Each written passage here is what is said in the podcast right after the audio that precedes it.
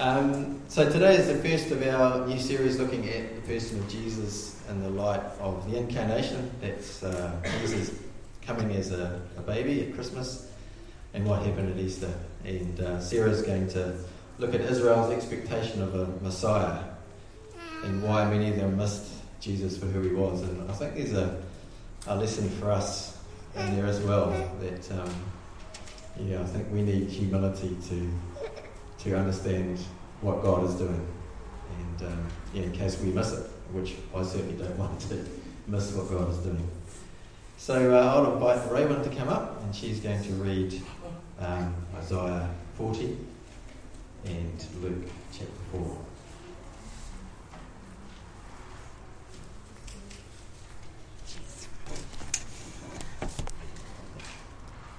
I'll be all right once I get open.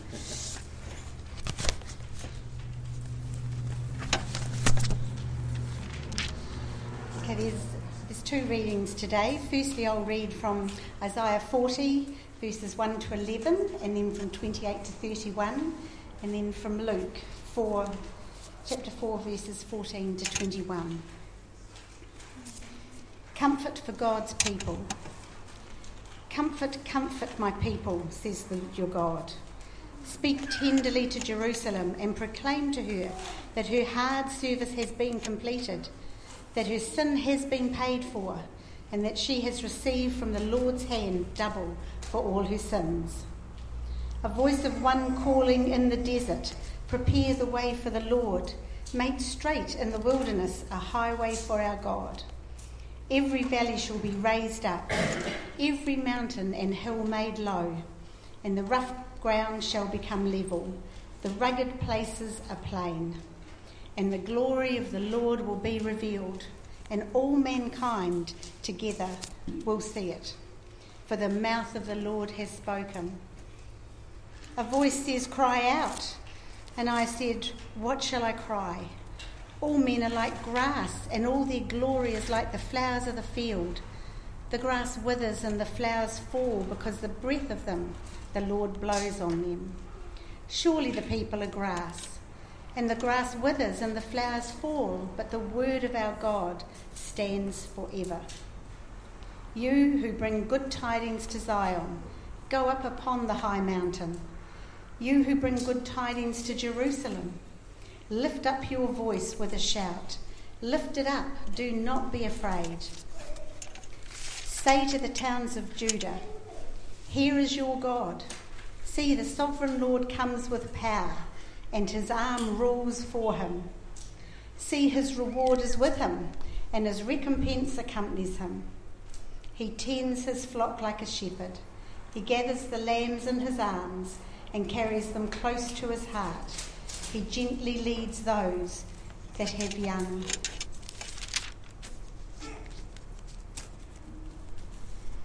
Do you not know? Have you not heard? The Lord is the everlasting God the creator of the ends of the earth. He will not go tired or weary, and his understanding no one can fathom. He gives strength to the weary and increases the power of the weak.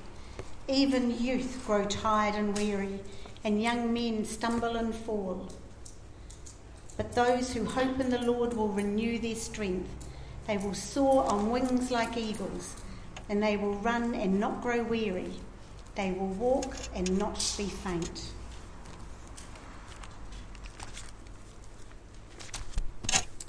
And this next reading is from Luke chapter 4, 14 to 21.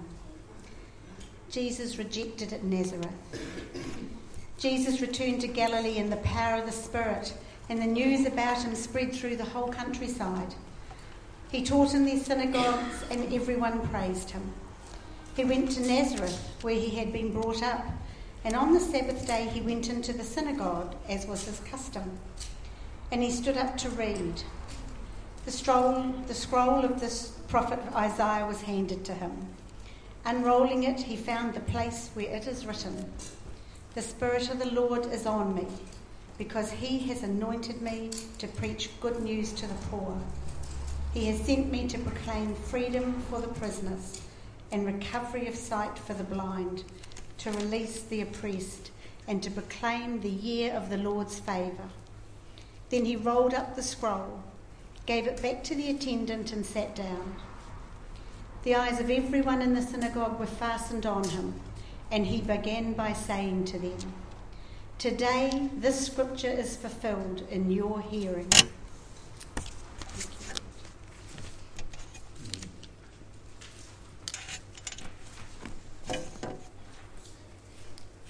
Thanks, Raymond.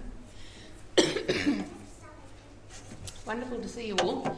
I'm just warning you, my back has not been great this week, and so I may need to sit down halfway through, but I'm sure that's fine. We can just do a, a stool style talk.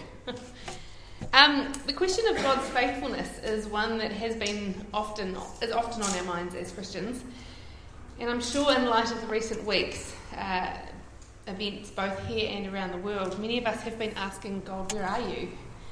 How, when are you going to fulfill your promise to return, and how bad does this world have to get before you return?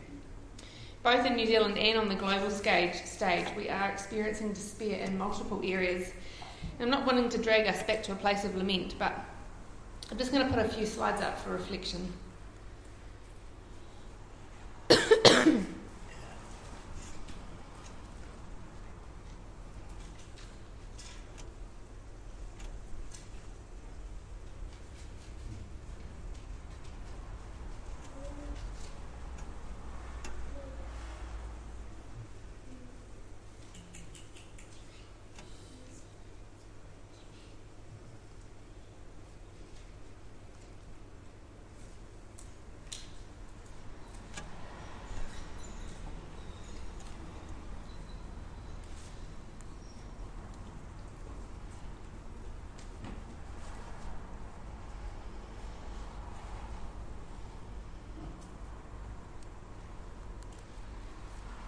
If you had a friend who came to you and said, Is your God really faithful? Does he care? Has he forgotten you in this world? Has he forgotten this world? Is he more powerful than the extreme terrorist attacks? Is he more powerful than the Mexican drug lords who are shipping methamphetamine to our country by the ton? Is he more powerful than the environmental factors that are going on? More powerful than the causes of our massively high suicide rates? Is he more powerful than the situation you're facing in your life? How would you respond? I know sometimes I struggle to put words. And sometimes I feel on the darkest days, the news is so depressing, and I wonder, God, where are you? Would you come back soon? Are you still faithful? Are you, have you forgotten us? Are you the strongest? In my head, I know it, but sometimes in my heart, I question. And I ask these questions today because we're kicking off into a new series on the person of Jesus, which is going to take us up to Easter. and in light of the Easter story, we're going to ask why was he such a big deal and why was he so important? For those of us who have grown up in Christian environments, we get pretty blasé, I think, about Jesus sometimes. We kind of forget the magnitude of who he was and what he did and many others who haven't grown up in a Christian background often just see him as a prophet, a historical figure who probably did a few good things in the world and then got killed by his own people, which is a pretty sad story. Uh, so, specifically, we're going to look at, at, how Jesus came to fulfill a plan. And uh, it wasn't a plan B, it was God's plan. And it didn't fail, but it actually achieved exactly what it was meant to do. And we'll look at how many early believers were convinced to follow Jesus based on what they read in the scriptures of the Torah and the prophets, the wisdom literature like the Psalms. We're going to look at some of those today, about what they foretold about a coming Messiah. And we are also going to look at why some of them, or many of them, didn't actually recognize Jesus when he did come. And we hope that this series will give you a greater appreciation of who Jesus is and who he was when he walked on the, on the earth and see that actually God is in control of the big story and that we're all part of this big story. So I started off a moment ago asking, where is God in these dire situations? Sometimes we question God's faithfulness in our lives and, the lives of those around us. And Jesus entered a scattered, persecuted, and disheartened Israel who were actually wrestling with the very same questions of God's faithfulness 2,000 years ago. Is God really stronger than the Roman government? Does he care or has he forgotten about us? We haven't heard from him for 400 years, at least. Is he still the same faithful God as Moses, Abraham, Jacob, our ancestors? And this afternoon, we're going to look at Israel's expectations for a Saviour and explore who and what they were expecting. Now, why do we care about what they were expecting? Well, it helps us to understand a few things. Oh, these were the questions I was supposed to put up before, which I just asked you. These were pointing over there, don't I? Um, it helps us to understand a few things. It helps us to understand why they were questioning is God faithful? Uh, and, and asking about God's supremacy over the other nations. And secondly, when we understand the, their expectations of a Messiah, it helps us to understand why they spit on him and rejected him and nailed him to a cross. With us, we've got some hindsight and we can go, oh, can't you see it? Can't you look in the scriptures? But for them, a lot of them were confused, and a lot of them, even John the Baptist, got a bit confused as to who Jesus was at times. If they were so desperate for the Saviour to come, why, why did they crucify him? So knowing their expectations helps us understand their actions. And um, but before we do those two things, we have to do two first things. We have to recap few critical parts of their story. I'm not going to tell you the whole Old Testament story; that would take us uh, quite a while.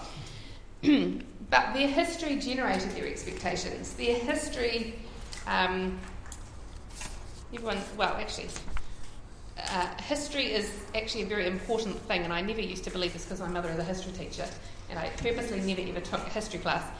But then I became enlightened and I realised history was very important. And it's actually amazing what history illuminates uh, in your own life and in the lives of in, in your future. So anyway, look, looking at Israel's story helps us to understand where the expectations came from. And then, with a bit of historical context in our minds, we're going to look at some of the Old Testament prophetic passages which point to a Saviour. So, with the history in mind and with some of the prophetic texts, we're going to understand where they got to. Does that make sense? It sounds like a lot, um, but we're going to go reasonably fast. I'm not going to speak too fast. Husband's going to wave at me if I do that because I know I have a tendency to do that. so, quickly, Israel's story. Most of us know the story. We start. Um, we're going to start in Egypt, where the 12 tribes of Israel uh, become resident after Joseph has saved them from their seven years of slavery, sorry, of, of famine. But 400 years later, they're in oppressive slavery. And God has multiplied Abraham's ancestors, but they're not in their own land.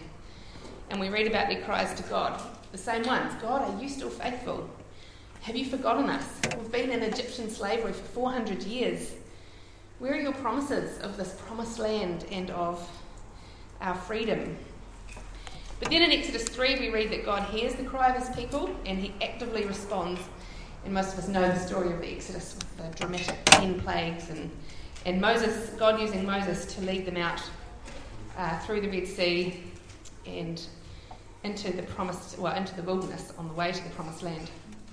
What's really important to notice here is that God acts as their warrior.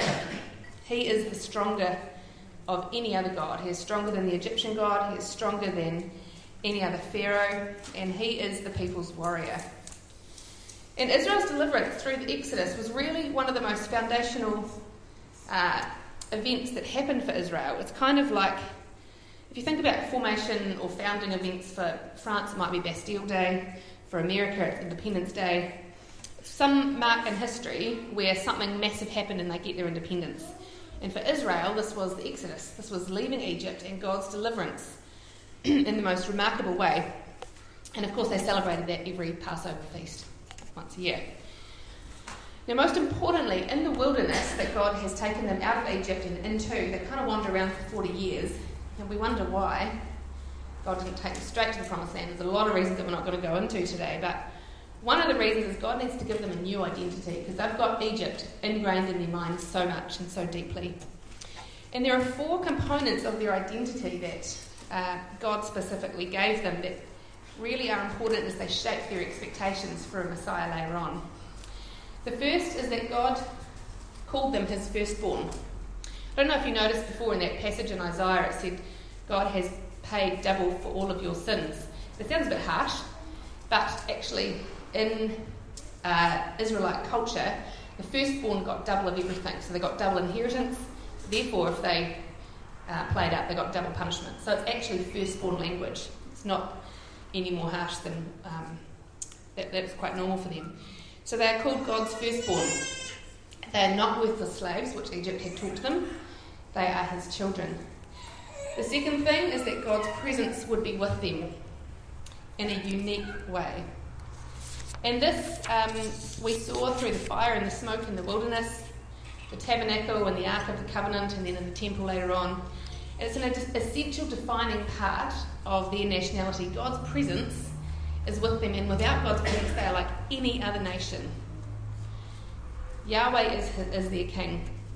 The third thing was land. He promised them land. And we know that land is really important.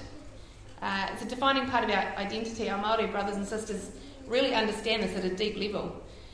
Um, and for the Israelites to have their own land was just going to be amazing, and it's part of God's promise to them. They were no longer a bunch of nomadic wanderers or shepherds, they were going to be rooted and placed. And then Torah, God gave them a way to live. And we often mistake Torah, which are the first five books of the Bible, as a set of rules.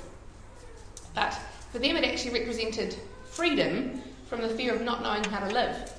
Because in the ancient world, uh, in the surrounding cultures at least, the way that you had to act around the gods to worship and to live you, was all kind of a bit of guesswork because the gods didn't actually communicate to the people except through the kings. And if you got it wrong, then you got a, had a crop failure or your child died or um, life went disastrously wrong. But God shows He's really different because He actually gives them His law. He gives them Torah. He teaches them how to live so they don't have to live in fear of guessing it wrong anymore. And He actually shows how much He loves them by communicating with them. So these are the four um, parts of their identity, which is really important. And in this speech, as they are about to enter into the, promised land, Moses gives them a speech, which is the whole book of Deuteronomy, in case you want to read it. God um, sets out two ways of living. And he says in Deuteronomy, The Lord will make you the head and not the tail. If you pay attention to the commands of the Lord your God that I give you this day and you carefully follow them, then you'll always be at the top and never the bottom. Remember, they've been at the bottom of the heap for a long time, so this is pretty radical for them.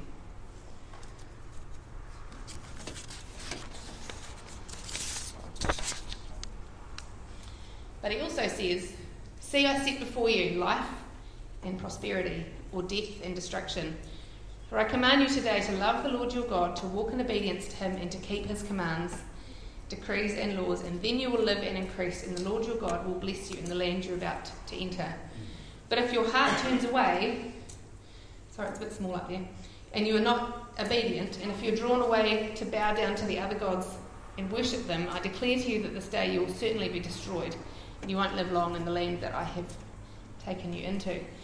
So the people have been given their identity by God.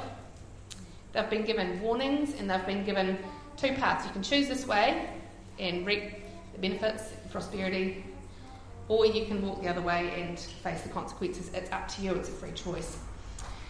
So, um, most of us know how the story continues. They eventually enter the land, and we have the reign of King David who builds the tabernacle which is a more permanent structure for worship.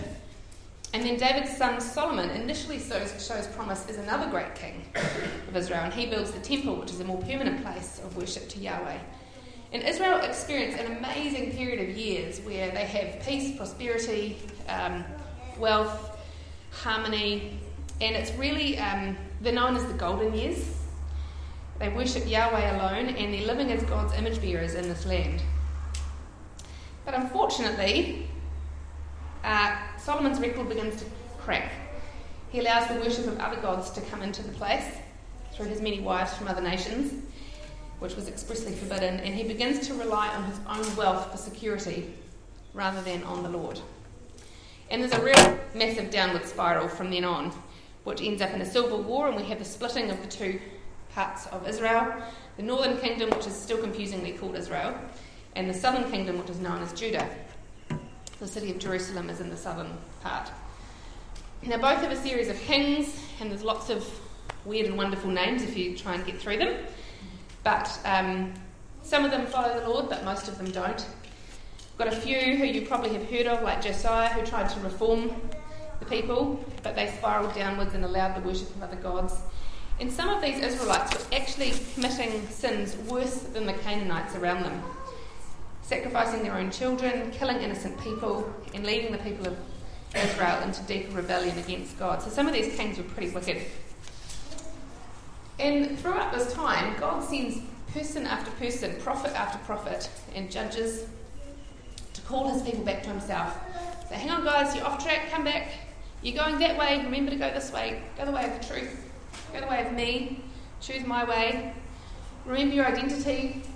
Remember who I have called you to be. Remember it was me who delivered you from Egypt, and I'm the only God who you should be worshipping. And through these prophets, God sends words of love and words of warning. But again, and He does it again and again and again. And sometimes when you read through it, you're like, oh my gosh, are these people so thick? Do they not hear God? But people have not really changed, and they keep going back to their own way. And they chose not to hear Him. And so finally, God has to allow the surrounding nations to invade. First, the northern kingdom is taken by Syria, the southern kingdom hangs on a little bit longer, but then is taken by Nebuchadnezzar of Babylon, and that's where the story of Daniel fits in. And then the city of Jerusalem is surrounded and under siege for three months. No, sorry, I think it's about seven months. And they run out of food so severely that they actually start eating their own children. And eventually, the Babylonian army breaks in and the temple is destroyed, and the people of Jerusalem are dragged back into captivity and hideous oppression. That's 586 BC. So it's not just slavery, it's actually oppression again. So the people of Israel, uh, it's almost like they're back in Egypt, but it's worse. The Exodus is reversed, and they're captive to a foreign power. They chose the way of the snake in the garden to be their own gods to follow the other gods instead of the way of the God. And this is the end of the first temple period. Eventually, Babylon defeats Assyria, and then Persia comes in and takes on Assyria and former and Babylon. And it's a really dark time because Israel just keeps getting squashed and squashed and squashed. And we see the fulfillment of the warning set before the people back in Moses' speech. The Lord will drive you and your king that you set over you to a nation unknown, to you or your ancestors. There you will worship other gods of wood and stone. The foreigners who reside amongst you will rise above you higher and higher, but you will sink lower and lower. And this is exactly what's happened to the people of Israel. And it, what seems like a pretty bizarre twist, but was actually God's hand. And we don't have time to go into it, but the Persian king Cyrus actually sends a bunch of Israelites back into um, their land, which is known as the Second Exodus.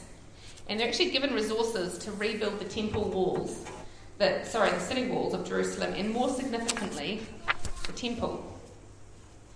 So he's the, they're under Persian rule. Cyrus is their king, but they're kind of living in their own land.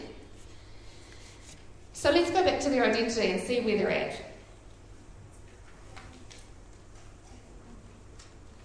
I'm going to start with land. Well, most of them are no longer in it. But those who are still in it are being ruled by King Cyrus, who is not really letting them worship as they wanted to worship. They have a temple, but it's not fulfilled, and um, God's presence isn't there, which I'm going to talk about in a minute. The scattering of the rest of them throughout all the other surrounding nations is known as the Jewish diaspora, for some of you may have heard that. So they're not in their own land, most of them. Torah, well, because they're under oppressive rule in most of the nations, they're not even able to live in the way that God calls them to, and many of them are worshipping other foreign gods because that's country that they're now living in. Well, how about the presence of God? Is that still with them?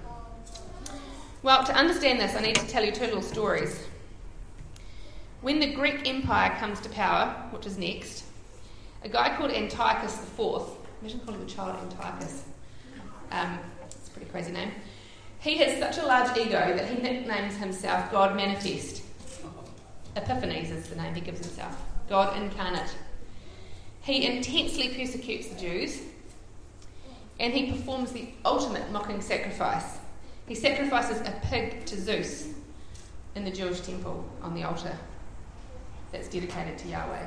Now, for those of you who know Jewish culture, pig, pig are completely unclean, and the fact that there was one um, sacrificed on the altar to Yahweh was just just would have been absolutely horrendous. And this is the straw that breaks the camel's back for some of them. And we have a group called the Maccabees who lead a revolt in 167 BC. And out of that come the first group of Pharisees and Sadducees. That's where they originally came from. Now, can you see why when Jesus turns up and he says, I am God incarnate, the Jewish people look at him like the last person who said that sacrificed a pig on the altar and he oppressed our Jewish people. Hey, buddy, you've got to be off your tree. And I'm sure that thoughts of crucifixion started to come into their mind then. And when Jesus used kingdom language, in light of their history, it just meant power and oppression. And knowing these points of all these stories in history help us to kind of understand the responses of some of the Jewish people when Jesus came. And the second story is to tell you about the Roman Empire when they came after the Greeks. And this guy called Pompey rides his horse into the Holy of Holies and is not struck down dead. I don't know if any of you have read Leviticus or remember any of the stories of Leviticus when God sets out the rules for the temple, and the Holy of Holies is where God's presence dwells so strong that a priest can only go in there once a year to atone for the sins of the people.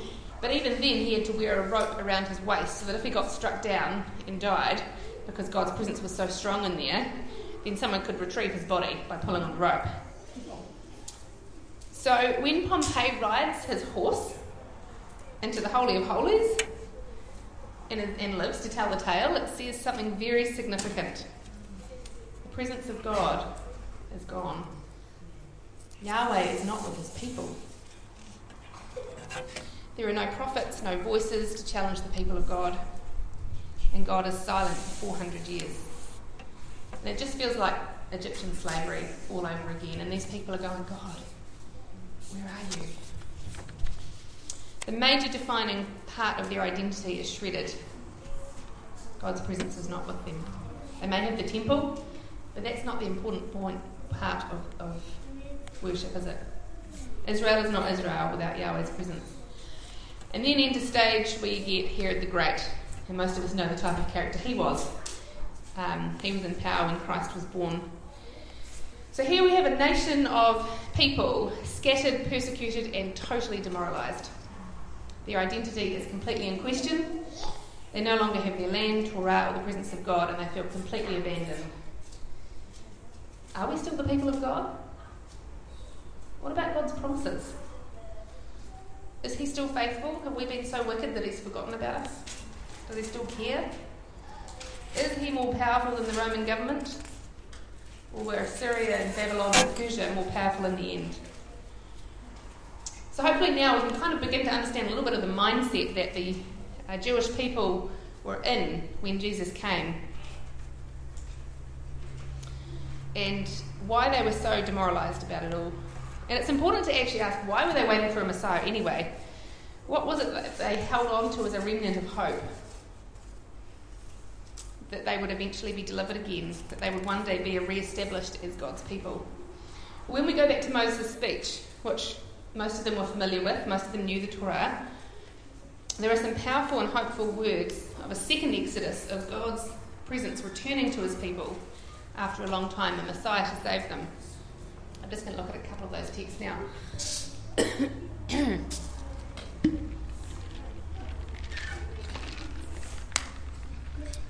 when all these blessings and curses I have set before you come on you and you take them to heart, wherever the Lord your God disperses you amongst the nations, and when you and your children return to the Lord your God and obey him with all your heart and with all your soul, according to everything I command you today, then the Lord your God will restore your fortunes and have compassion on you and gather you again from all the nations where he scattered you. Even if you have been banished to the most distant lands under the heavens, from there the Lord your God will gather you and bring you back. He will bring you to the land that, you, that belonged to your ancestors, and you will take possession of it. He will make you more prosperous and numerous than your ancestors. So, with a text like that in mind, you can kind of understand why the Pharisees were so intent on keeping Torah perfectly. Because if they keep Torah perfectly, God will come back. Here's another one Isaiah 11. In that day, the Lord will reach out his hand a second time to reclaim the surviving remnant of his people from Assyria, from Lower Egypt, from Upper Egypt, from Cush, from Elam, from Babylonia, from Hamath, and all the islands of the Mediterranean. Basically, all the places where the people are scattered, God is going to gather them again. Isaiah 54 For a brief moment I abandoned you, but with deep compassion I will bring you back.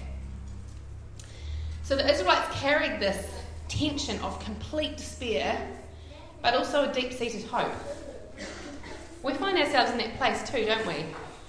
We're in despair at the state of the world, at the state of our country. But as Christians, we also carry a deep seated hope that God is in control and He is moving and He is working. We just sometimes can't see it. And it's a real tension. We kind of carry them both together in our hearts. Well, what was the response of the people from a day to day basis? Well, the majority of Israel were probably just deeply depressed, trying to survive day by day, feeling like their history was just their history, and hope was a very distant glimmer on the horizon. And as I said before, the Pharisees believed that if they could keep Torah perfectly and call all of Israel to keep Torah perfectly, they would escape punishment that was prophesied in Malachi and that God would come back. The Zealots took things into their own hands and rebelled against the Roman government, almost as if they were trying to help God bring Rome down. But many hung on to the prophetic messages and waited.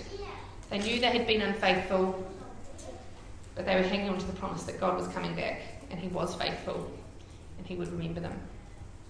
And if He was faithful, He would act and it would be like another Exodus. It would be like Moses all over again. There's a couple of texts I'm going to look at very briefly as we close to see what shaped your expectations of what the Messiah looked like. So, bearing in mind the history plus these texts. Isaiah 40, which we heard some of before. The glory of the Lord will be revealed, and all people will see it together, for the mouth of the Lord has spoken. You who bring good news to Zion, lift up your voice with a shout. Do not be afraid. Here is your God. The sovereign Lord comes with power, and he rules with a mighty arm. So they're expecting Jesus to rule with a mighty arm. Zechariah 9 Shout, daughter Jerusalem, see your king comes to you, righteous and victorious. I will take away the chariots from Ephraim and the war horses from Jerusalem, and the bow, battle bow will be broken. He will proclaim peace to the nations. His rule will extend from sea to sea and from river to the ends of the earth. I will rouse your son Zion against your son's Greece and make you like a warrior's sword. So there's a specific mention of one of the oppressive empires in their history, Greece. Well, God's going to defeat them. That's what they saw in. And then Psalm 110 The Lord is at your right hand. He will crush kings on the day of his wrath, will judge the nations, heaping up the dead, crushing the rulers of the whole earth. So these prophetic texts point to Messiah, that is God's firstborn, a new Israelite king from the house of David. He's going to bring judgment to all the other nations, including Rome. And he's going to be like a Moses type figure. He's going to deliver them with this firework display of amazing miracles. Based on their history in these prophetic texts and other prophetic texts, God's presence was going to come back to them. Therefore, the temple was going to be fully restored. They were going to be given back their land. They were going to be a free people, and most importantly, Jerusalem was going to be the political centre again. And then, lastly, Torah, a king of Israel who was coming a Messiah would reinstate Torah and live it perfectly. Now, as we know, Jesus didn't fulfill these things in the way that they were expecting. He didn't overthrow the Roman government. And as far as the Pharisees could see, he kept breaking Torah left, right, and centre. The Holy of Holies was not filled with the presence of Yahweh as they hoped. Instead, the curtain was torn in two. Remember from top to bottom when Jesus died? They didn't get rule of Jerusalem back. They remained scattered throughout theirs and surrounding lands, and the Torah was not reinstated as law.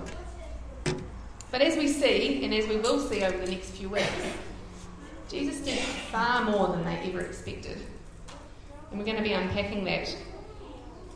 He did re establish the temple, but in a way they could never have imagined in our hearts. He was a king, he was the king of the universe. They never expected God to come himself. They didn't expect a Messiah to be fully divine and fully human at, at the same time. They were expecting a prophet of God, but they did not expect God himself to come. Jesus wasn't interested in saving them from the Roman government, and they were obviously quite disappointed about that.